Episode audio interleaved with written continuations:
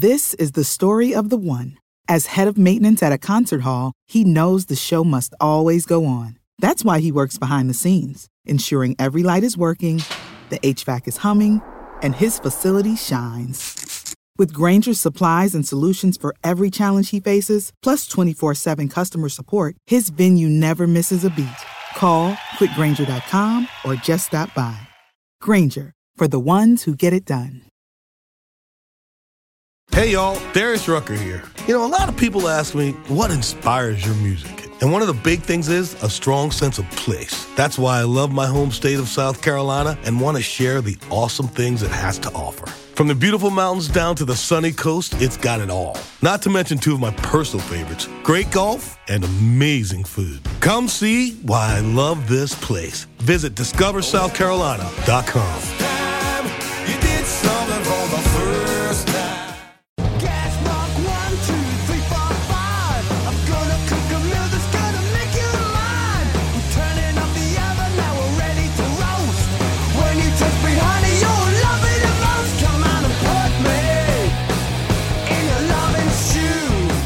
Hi, this is your host, Stuart Wright, cutting in to say that my interview with Adam Rehmeier started without me getting a chance to introduce my guest, as I think we spent about 10 minutes before I uh, cut in with what is the podcast interview. So, without further ado, this is my interview with Adam Rehmeier, writer and director of Dinner in America.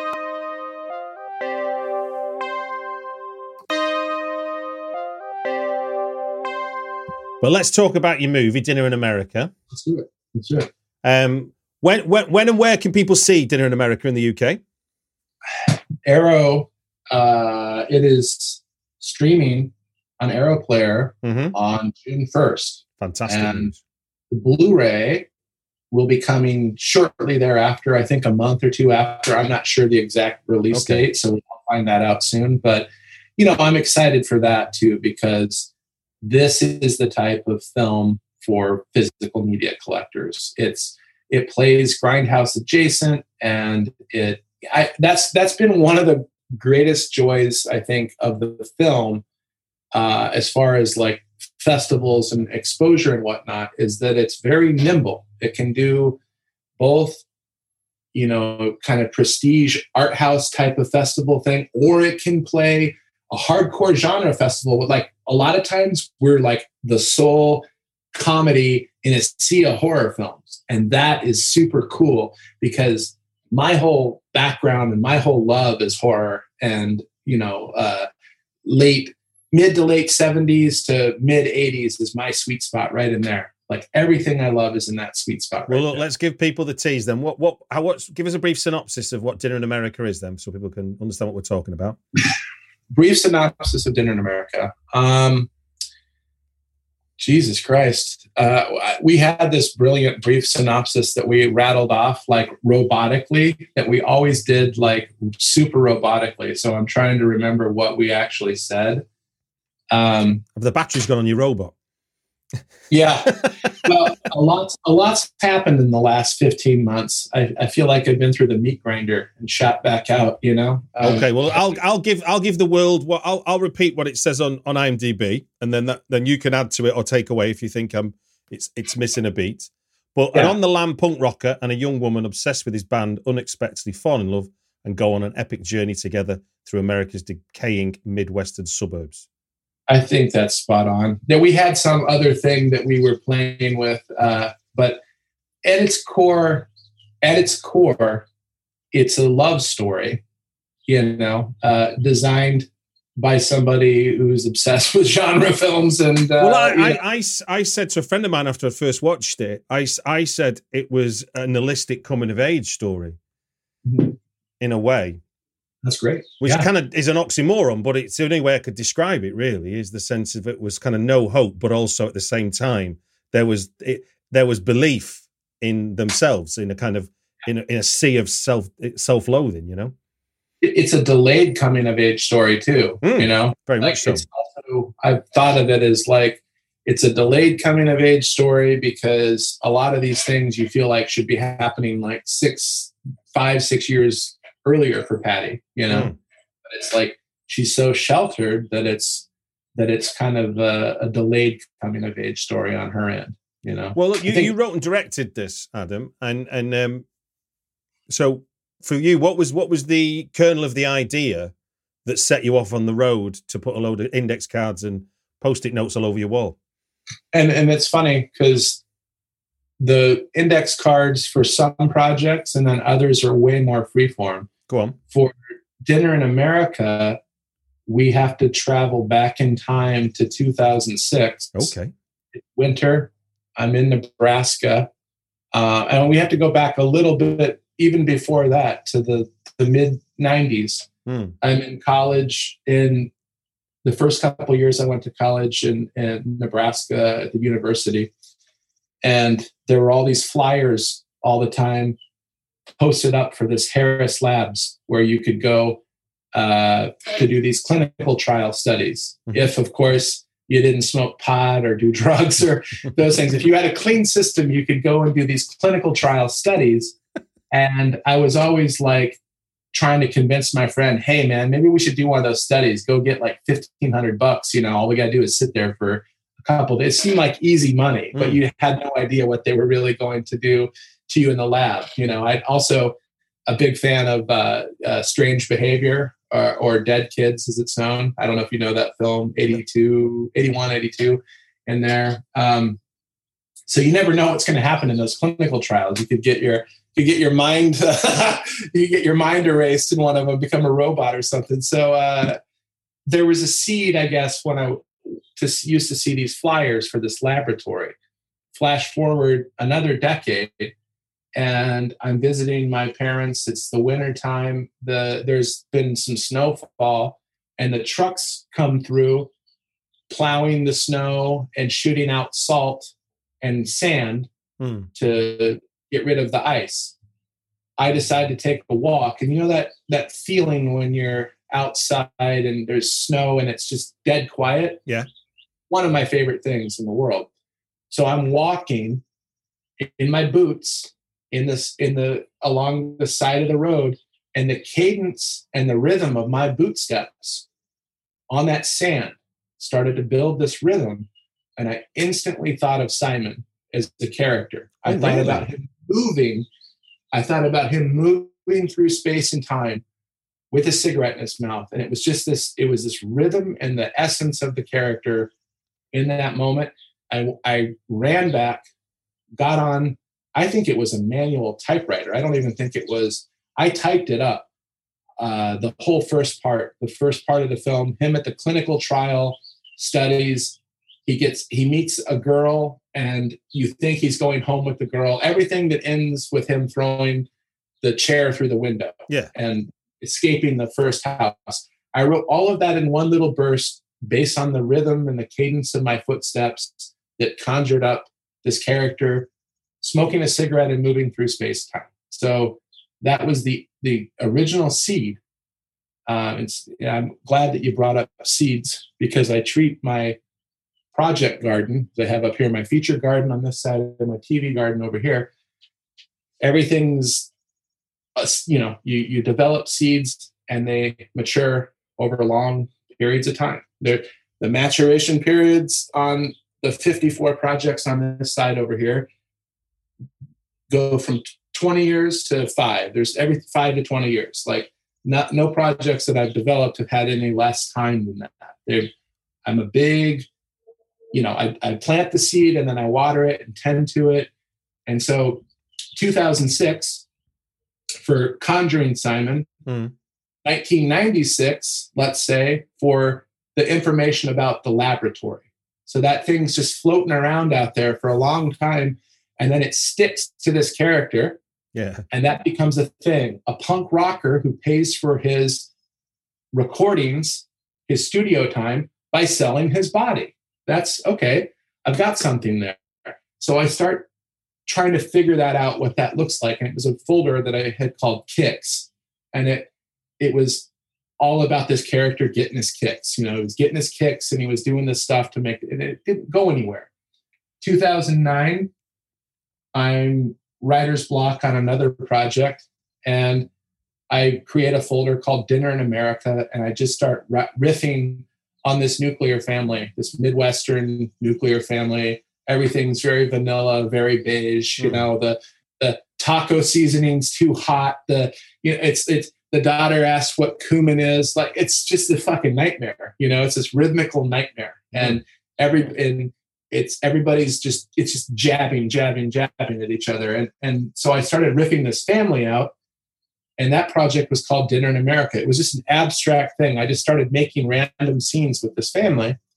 Um, the first of which is the actual scene. The first time you see the uh, the family together, like Pat's coughing and you know uh, all of that. That initial thing was all written in another. Have you, out of interest, and have you always been sort of comfortable with that idea of almost like because it's almost like treating everything like in the abstract until they join up, isn't it? Because mm-hmm. I feel like, I mean, I, will be honest with you, it's took, I think it's took me about the last 10, 10 years to get comfortable with the idea I could just write about, I don't know, an old woman tending her plants and a witnessing something and not know what to do next with it and just park it. Yeah. I, I take all of those seeds and I make folders for them hmm. and, and I color them and I, you know, they're all in different, like, they're all very organized and they're arranged. Mm-hmm. And so I plant those things and I just water them. Occasionally I'll drop in two years after, I'll write one line and I'll get out and put it away. And so that goes on and on.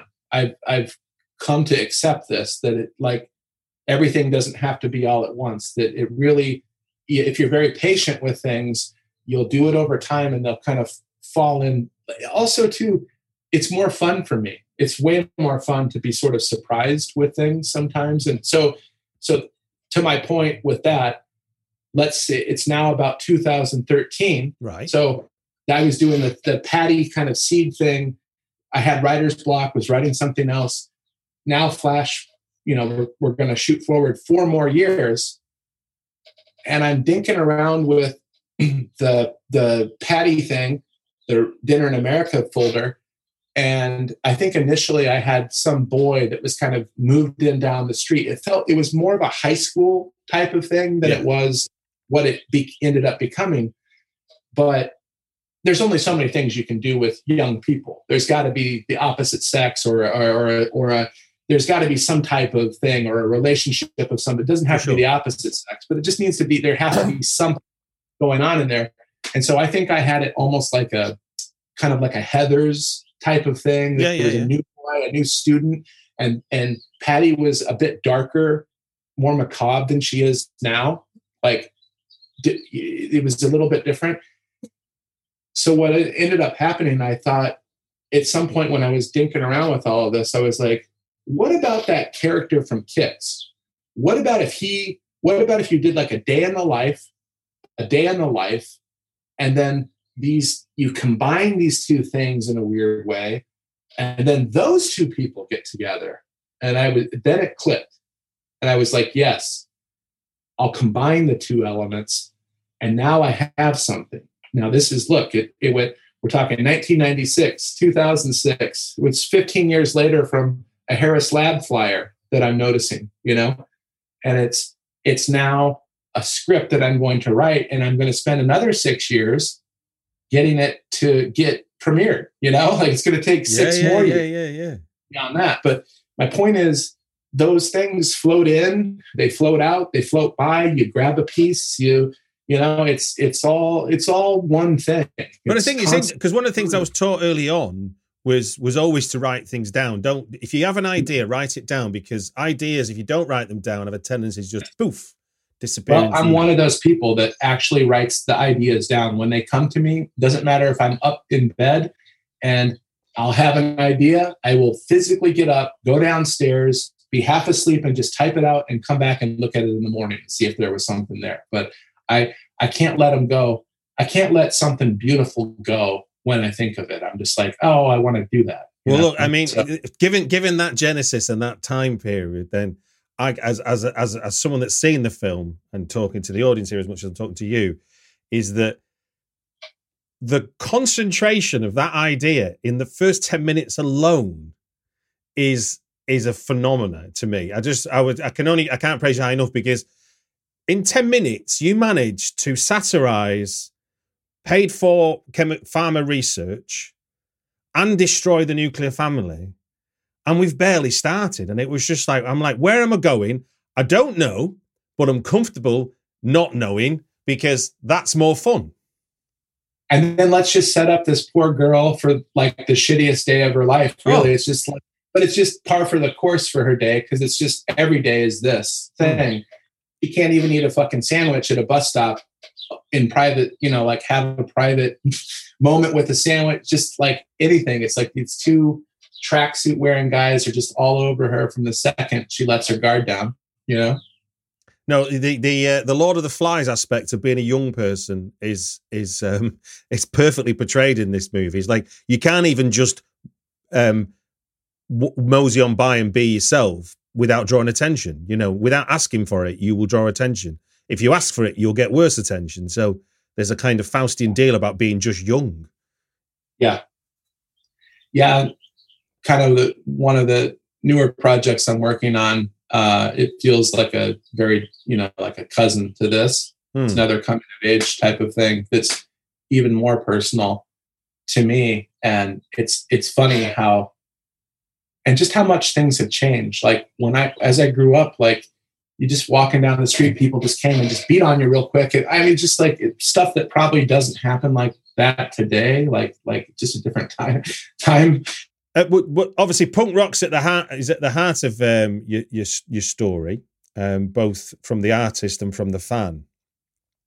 What what what particularly you drawn on there in, in, from a personal point of view, or is is is it well, I grew up uh, playing in bands and mm-hmm. stuff as a as a you know teenager. Like, uh, so I when they get to the the part in the film where they're in the basement, that's very personal to me. That's like that's like deeply resonating with me. There, this was a this was a vehicle by design that I could show uh, a glimpse at that process and what that means to me personally, like the joy of like home recording, because I've been a, a big home recorder for 30 years. Mm. So I've been doing it for 30 years. And I, you know, part of the process for me, there, there's an eighth of the page, there's an eighth of a page in the script that's terrifying, you know, which is they perform that Patty sings this song and it's fucking great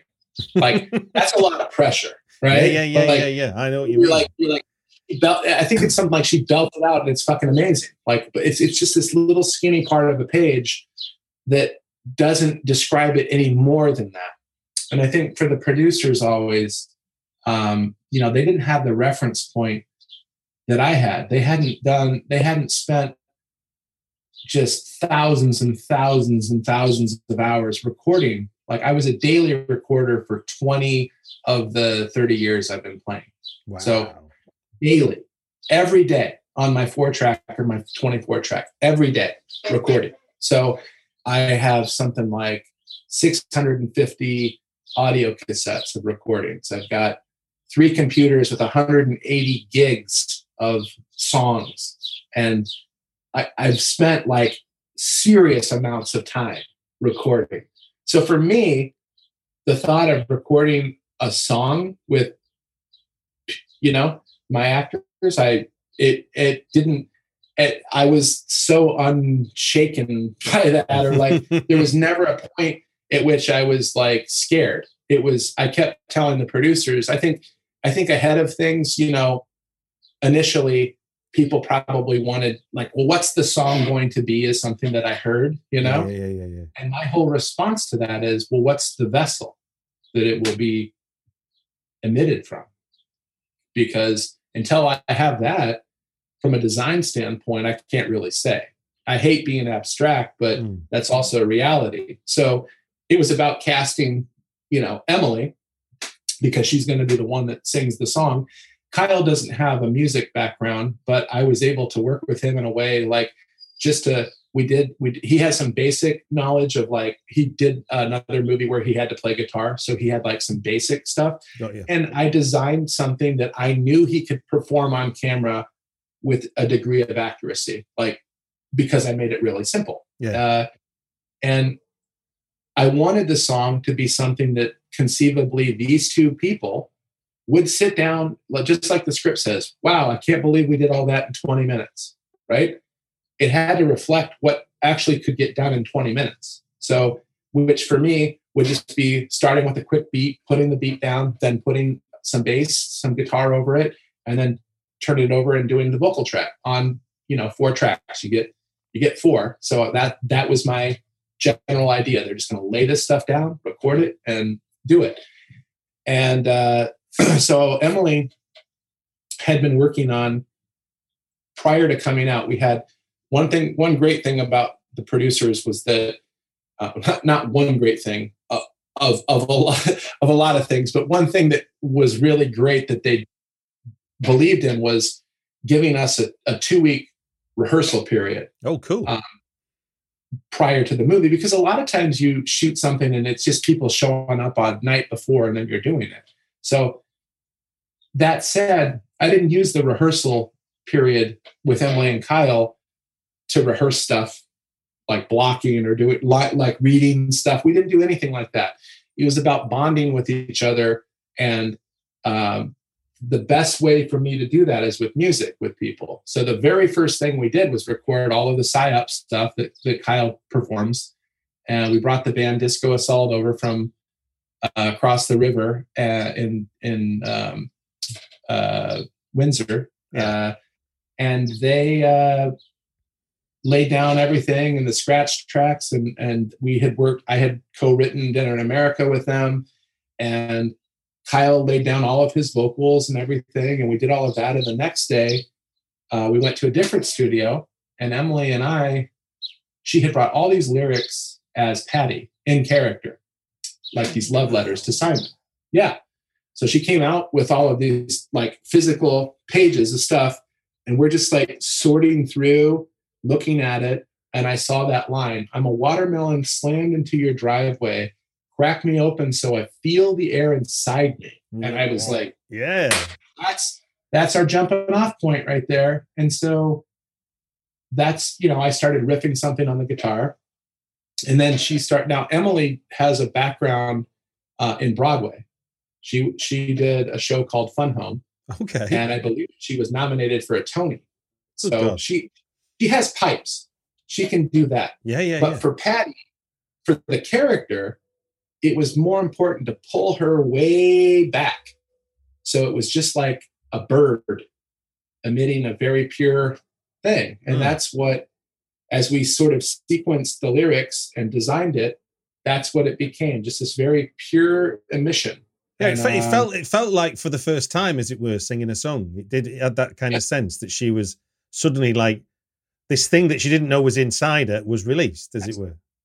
Yes, I mean, and it was it was based on her relationship and this this back and well, not really a back and forth. She had just been sending all of these things to Simon and like using him to pour her heart out to, and now it was a real tangible thing, and he was physically in the same space with her, and it was I guess everything was aligned for her to just emit this sound and to do this thing. And uh, that was that was a beautiful. That was the most beautiful part of this production. I bet. I bet. Designing that ahead of time to give the actors that emotional reference point to where we were going, so we could pull it back like a slingshot and release it up into that point. They knew where they were going emotionally. Um, music can do that in a way that nothing else can. So no, no. I, I used to, I used to manage a rock band called Tokyo Dragons, who were like a kind of four piece uh-huh. Thin Lizzy, come ACDC type sound. It was a beautiful. We played with bands like Supersuckers and uh, when they toured Britain and things, and that was a lot of fun. I mean, I, I haven't got a musical bone in my body, but I've, I've, i like to think I've got good taste. musical adjacent. So uh... yeah, I I'm I'm the one that smiles and goes, "That's great." taste making's like incredibly important with music, you know, and having the right, having the right people around, you know, to push it. Um, one of the one of the uh, in and amongst the kind of the, the the the runaway story that we watch, what one thing that really really stand out for me, and I think maybe this is me watching it as a as a writer as much as as, as the audience might, is was your was your attention to detail in amongst all of the craziness that's going on because there's there's the characters their their evolution as we see them on screen and discover their their opposites and and and, and how they attract, almost like a kind of rom com where it's like, boom, they're friends, they're not friends, they're friends, they're not friends. Right. But, but there was things you threw at us which were just beautiful little details that gave us gave us just a kind of weird window into the world. So I'm thinking like when um when Simon's on the bus and the old dear sits next to him, or Mm. when Simon does his deal in the convenience store and the Yeah. guy doesn't make him doesn't let lets him off for free on two cartons of cigarettes. Those Yeah. kind of things are not story critical by any stretch, but they help with or they they really add value to the experience you're having. What, is there was there a question? No, no, it's just more like where's the, Oh. where where you you you you put in that kind of I mean, where are you finding that to to add to the story, as it were? that part is so natural, like an innate. Like those are the kinds of things that when I'm out moving through space time, that I'm. Those are the kinds of things I'm hyper focused on when I'm. I'm not a broad stroke person when it comes like like going. I'm looking. I'm looking for stuff like that, like interaction like that between people all the time um, just when it's normal and it's not a pandemic and I'm moving free. I love that type of stuff. I love the fact that like there's an empty bus and the, the, the older gal sits down right next to it, you know, like just shit like that. I just love stuff like that. So I'm always looking for uh, inspiration for things like that. I, I, I pull a lot from interacting with people and just that type of stuff. But So but also know. it also made us like Simon though at the same time because we've seen this angry man, yeah, and while while it, while we've all been there when you know I've, you know the other one would be sitting in an empty cinema and someone sits in front of you, you know there's the I know. Yeah. but it but he doesn't while you know he's frustrated by it and he's having a bad day the old dear doesn't suffer for for any of his uh, like as a sort of byproduct of his impotent rage at, the, at that moment in time. She puts a peppermint in. it's lovely isn't it? It's a lovely as a lovely little move. But equally the, the the drug deal in the convenience store that concludes with oh no the, the, the guy behind the counter is like what do i care? And that's Yeah. kind of that could be throwaway but in a way that it, it again it, it it gives us a window into a world that we're that we're not party to the film's giving us It was one of the first times too that I've ever written with a sort of theme, if you will, how Mm. we eat in the country. And with that came a lot of peripheral things of just how we do, how we operate in America. And like that guy, he doesn't give a fuck about it's not his company, it's not his business. What does he give a shit? They're fucking ripping you off anyway. You know, here, just fucking take it. You know, so it's that sort of attitude, how it compounds, what it looks like here. And I think everything was all of the scene work was almost kind of tethered to like even in that scene, he asked him, Do you want a hot dog? And here's these hot dogs that aren't covered, they're not even moving, they're just laying there. And it, he touches He like, touches one. finger down one.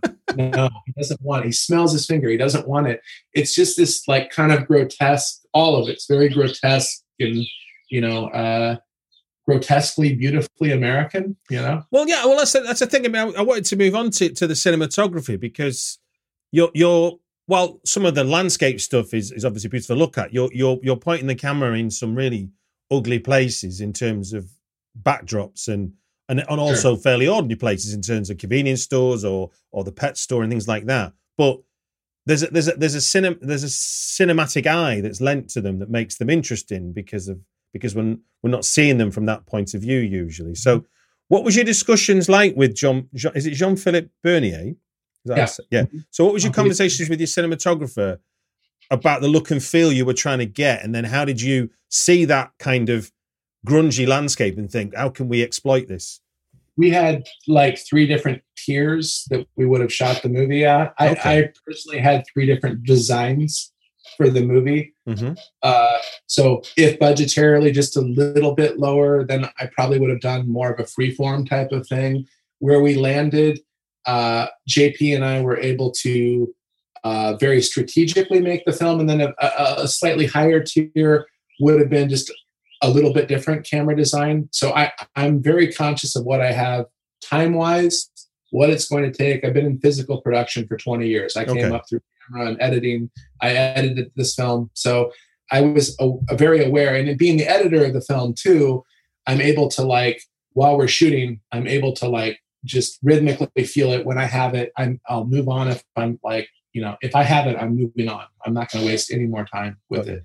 So uh, J, the, the great thing about JP and I was that we had a really beefy, like five or six week pre production phase that we were able to work together. Oh, fantastic. So we pre built, we pre built and designed the entirety of the movie, like shot for shot with each other. So we sat in a room and even if we didn't know all of the locations at the time, we were like, it's a medium, it's going to do this, it's going to move to here. And then we're, you know, we just, we designed the whole film and we stayed. And that way, when we got on the day, um, we were able to eliminate any fat that we had if, if you know, because it's a, it's a production and there's always some shit that's happening or about to happen or a, a light change, a mood change, a weather change. It's Detroit, so a weather change. Like it's you you have to be flexible and and you know mal you have to the production should be malleable to all of this too so uh i can't stress enough how flexible you really need to be when you're shooting you know i think that's where most people get hung up on this one thing that they want a certain way and it's like never going to be that thing i can guarantee you some of those darlings you're going to have to fucking kill for time post. So you just have to be really open, always like a tuning fork to things as it shifts. You know.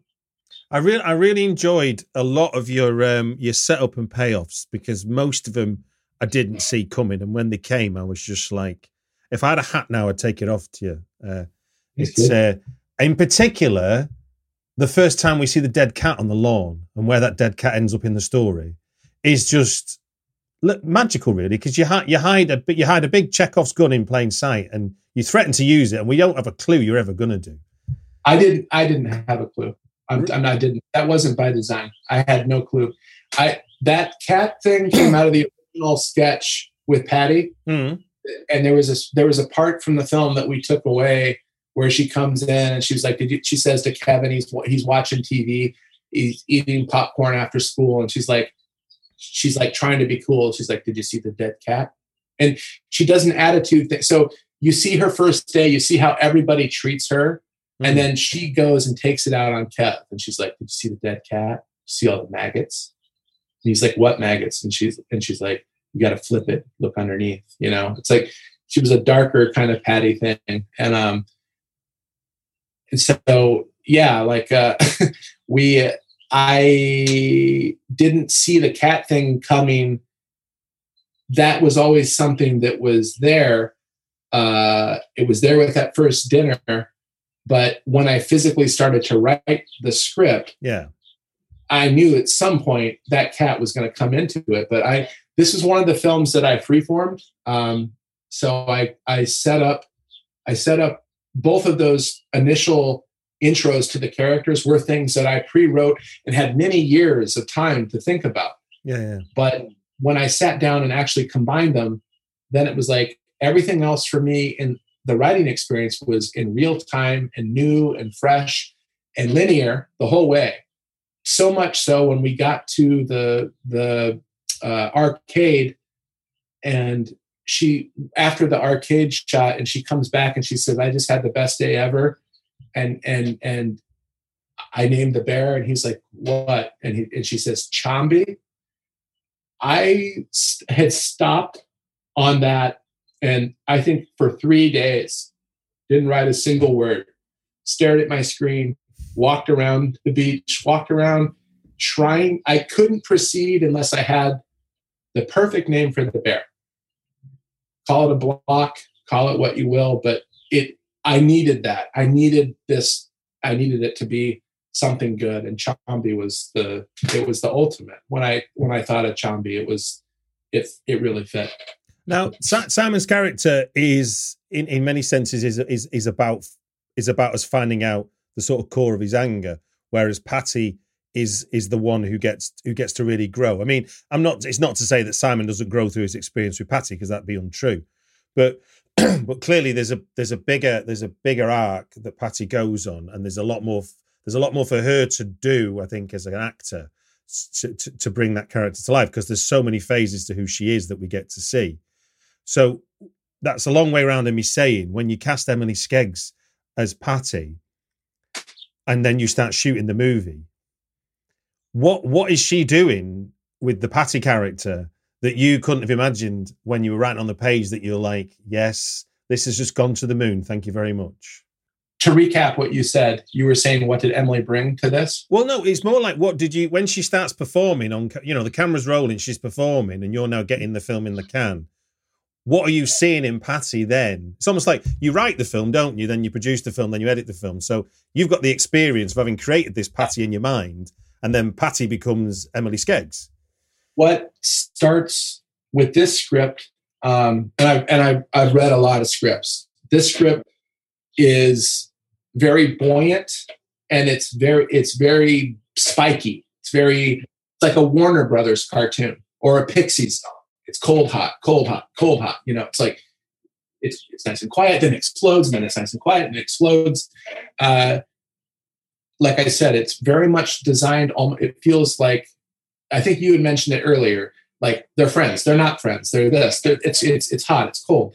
Um, there's a lot of reversals like that constantly, and like you said, there's there's repeating things that pay off, like these dinners and Simon, and he gets to the end, and it's like his fucking prison dinner is better than anything he's had thus far. It's like so again, there's sort of this theme, but what Emily brought to it was despite all of that really spiky like movement, she brought this grounded human thing to it that instantly makes her relatable to younger women, older women. Like like they feel very connected to her. Like yeah. instant. I feel very connected to her instantly. But you know, I get from women a lot that she's kind of an every woman. She's every girl, and they can all everyone really can identify with her because her performance is just very human.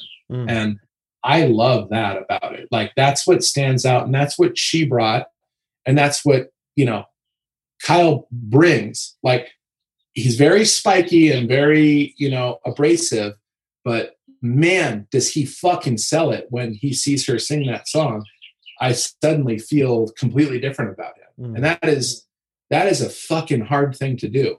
That is a hard thing to sort of push people away and then yank them back in, you know, to to accepting that. So uh, I, both of them, they brought like so much humanity to the actual characters uh, and what's a very warped and kind of wacky ride. Mm. And like when they when they pull out after they've smacked the bullies and all of that, and Patty spit on them, and they pull out of that parking lot and they're screaming, like I just I love that. I love that, and that just hits me. And then just the simplicity of like she asks, "Are we going to jail?" And he's like, "Probably." And then you just see her pinky touch his hand. It's like a start. And then later on, again, we pay it off because the next time we see him in the car, they're fully holding hands. Now they're holding hands. So yeah. they've had a they've shared a first kiss, and it's just I don't know. It's uh, Emily just brought so much like, and and also too is collaborators they're they're so warm so giving uh you know we really became like a little family you know when we made it and i think that that's also super important having trust with the people that you're working with and like you know really um, pushing them without without physically pushing them you know what i mean like it's like I want to push my actors always to do their best. The way I can do that is by articulating things, not by other means. So production becomes more just telepathic, you know, than anything else. And having a good period of of on a project, I think that if you if you haven't met people yet, you haven't worked with them, I think two two weeks is more than enough to like start to vibe on each other and and you know uh, sort of share that collective energy for the for the project like we did not do there was never a day where we did a read through there was never a day where we you know we didn't do anything like that on this film it was way more you know we recorded music together now we've recorded and we've got we all have an emotional reference point now. That's on day one and day two. We're as far as I'm concerned, if I just had those two days, I would have been okay because that exchange was the the you know the thing that we rode throughout that we knew that the crew didn't necessarily know because our first week was a little rocky and then we did the we did the song at the end of the second week um, the, the reason the first week was rocky because we had a bunch of what i would consider bonehead uh, schedule you know stuff up yeah. front like it was like stuff of them riding in the car and the bus and just a lot of ugly hard things and anytime you're moving a bus or a car with a huge rig on it you know it's it's a lot of work you know like and it's not a lot of fun work. Like you're getting that glare on your head right now right mm-hmm. there in your yeah, window. yeah yeah yeah yeah. My the sunshine.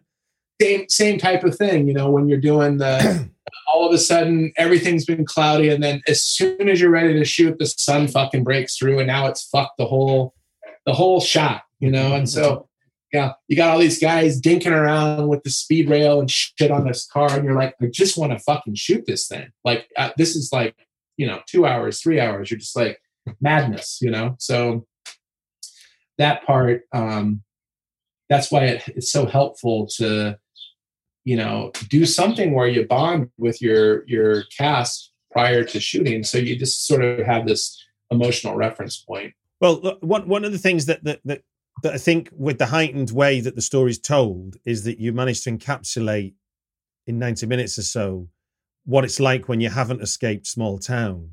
Um, because your your the rules of the world are confined to your experience of the world. And if your experience of the world is of a small town and the people that live in it, so yeah. you've got the horrible bullies, you've got the awful boss, and all those yeah. kind of things. I mean, and I, and I and while while England is a small, much smaller country than America, we do have small towns. You just happen to be near cities, so it's not hard to escape. I yeah. mean, I I grew up in a town in North Manchester, which is like ten miles away from Manchester. But even then, people I used to when I was getting to 18, 19, you would have people that you went to school with who would wonder why you would bother going to Manchester, ten miles yeah. away. We've got pubs in this town. Why do you want to go to a pub in Manchester? You're like, yeah. not that the fact that there's proper gigs going on and there's bands coming from all around the world and things, you know, that never entered yeah. their heads. And it's kind of, you know, and you, you, you realize you were escaping yeah. something. And I think that's what, you know, you get that certainly from Patty. I mean, Simon's obviously made that break and it meant both men, but only mentally. He's not physically done it because part of it is he's tied. He, he seems tied to the place as much as he's mm. trying to break free, which is a kind of interesting choice to make there. That he's not he's not from out of town. He's from there as much as Patty is and he realizes in a weird way that it's all very fleeting and that this isn't something that is going to be sustainable to be some kind of rocker. So i don't know what it looks like for him because it feels like he's already making those choices where you know whether he's a self-sabotager and he doesn't actually want success or wants to push that he seems to push the guys in his band away from the idea of doing what he views as like a commercial kind of tour with this band that he thinks is less than than they are, but they've achieved some little bit more of success. The alliance, the, mm. they're they're ready to sign up and go on this tour if the band likes them, you know. And Simon's just like, "Fuck this shit," as opposers, you know. yeah, the the voice of a hundred bands when Bad Religion and uh, The Offspring got major label deals. right? Yeah. yeah, I remember. it was a bit, and it is that it is it is interesting part of the the idea of growing up because growing up means you got to take responsibility, and taking responsibility means earning money, and obviously being in a punk rock band is the least responsible thing you can do in a way. I think he's a purist. You know, I think he's a music purist and and you know an audiophile. Like, and I think that uh, for him, there's a lot of meaning in that and I guess when you're building any character, as long as that means something to them, you're on the right path for that character. You know. Well, look, two two uh, just as two films that really resonated out of your film for me watching it that that made me think to, as reference points for people listening would be uh, the obvious one because of the punk con, con, content would be um, the Green Room, and mm-hmm while it's a different slant of what, what it's like to be in a band, I think I think you definitely. I mean, obviously with your own experience, you've described that idea of recording at home, getting your own stuff, flyers, band band relationships. I mean, that was a fairly that's a fairly true representation. I thought the idea of they all look to him and he abuses them all, yet they all look to him and he abuses them all. So it's kind of a, Yeah. it's like they can't they can't they hate to love him and love to hate him. It's sort of a Right. and that's just normal in bands for you know, for reasons that you know Yeah. Everyone's an imposter until they succeed, I suppose. But Yeah. equally, but the other the bigger bigger sort of um, comparison I'd make would be uh, God Bless America, which Mhm. is has got the has got a similar kind of disdain, I guess, for for for a modern America.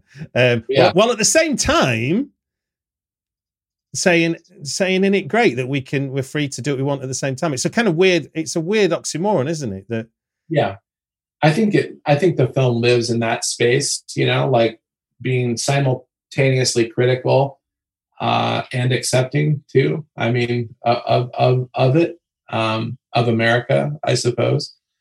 Um i think observationally i'm drawn to like a lot of that you know what i think is just the injustices or just like uh just observationally, like just uh, I guess ne- negative aspects, like whether in this in this film in particular, just food and our relationship to it a- abstractly, like whether it's Connie and the, the frozen cordon bleu that that Kev points out, you know, that it's not it's not like she made it herself; it's frozen. You know, like he has to be a little butthead and say that type of stuff, but uh, you know, uh, Simon kind of quick to throw his experiences, his fake experiences in Tanzania, you know, at, at Kev and, and sell him on the idea, well, you have it pretty good here, you know, and eventually we find out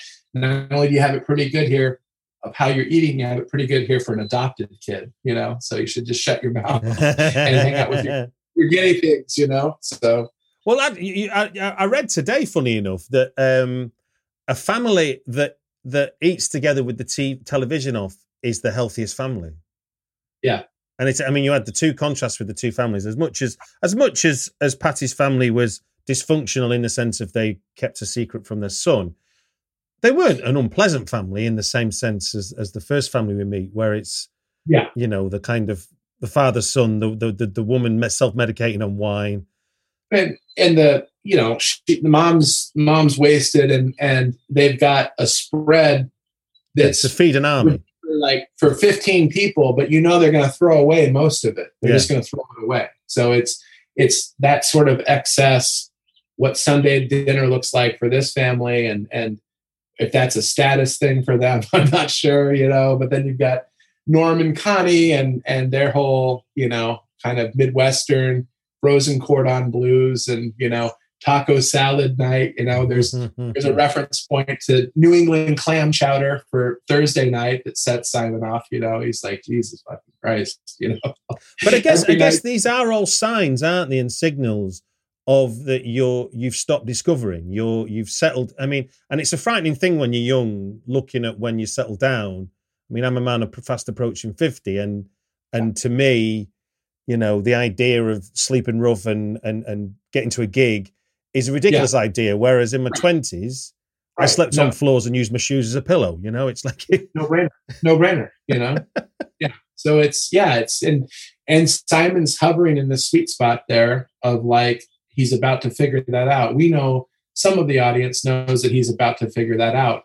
He's almost vaguely aware of it too, that it's Mm. all very fleeting. And you know, uh, so I I I like I like the little snow globe that this thing lives in. It yeah, yeah, lives in yeah.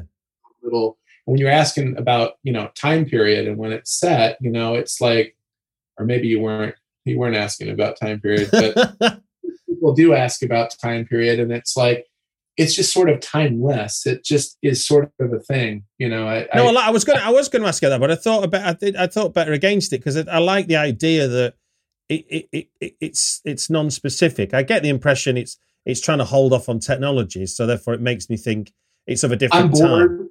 i'm bored with seeing it's it's contemporary Hmm. uh, it is well, the buses the buses made me think it was contemporary because they're they're immaculate. yeah Yeah, and well simon even says himself you don't want to play to his see his cell phones That's so right. Yeah, that's when that's when the penny drop. Yeah, when we go to this other screening in this other, or sorry, we go to this other show, there's no one with cell phones pointed at the thing. So we're obviously Simon likes the energy of having a crowd around him and being, you know, the, feeding off of that type of thing. So I think that um, just in general, I'm so bored and so over looking at people in the movies text people, I could just fucking care less. So if I can design it where they pick up a landline and they talk on it, because let's face it, like old phones are fucking way sexier to look at than cell phones. They well, just, you can see them for starters. yeah. One thing I did, one thing I, I did go for though was the hideousness of those shoes that the fucking track boys wear, those white puffy shoes. I fucking loved that. I was like, these are the worst looking shoes I've ever seen in my life. They're just they're just an abomination. If you get a chance to look at them again, when the one has his leg over the other one's shoulder and it does the the quick zoom into it, right. just look at that that that hideous white puffy shoe. It's just the worst design I've ever seen for a shoe. Well, let's remind people then when and when and how can they see Dinner in America? It's going to be streaming on Arrow Player on June first. So just a just a month shy of of America's birthday. So uh, you know, what a way to celebrate! What a way to celebrate! Yeah. Well, look, it just gives me to say thank you very much for giving your time on the Britflicks podcast. Uh, absolutely, thank you for having me.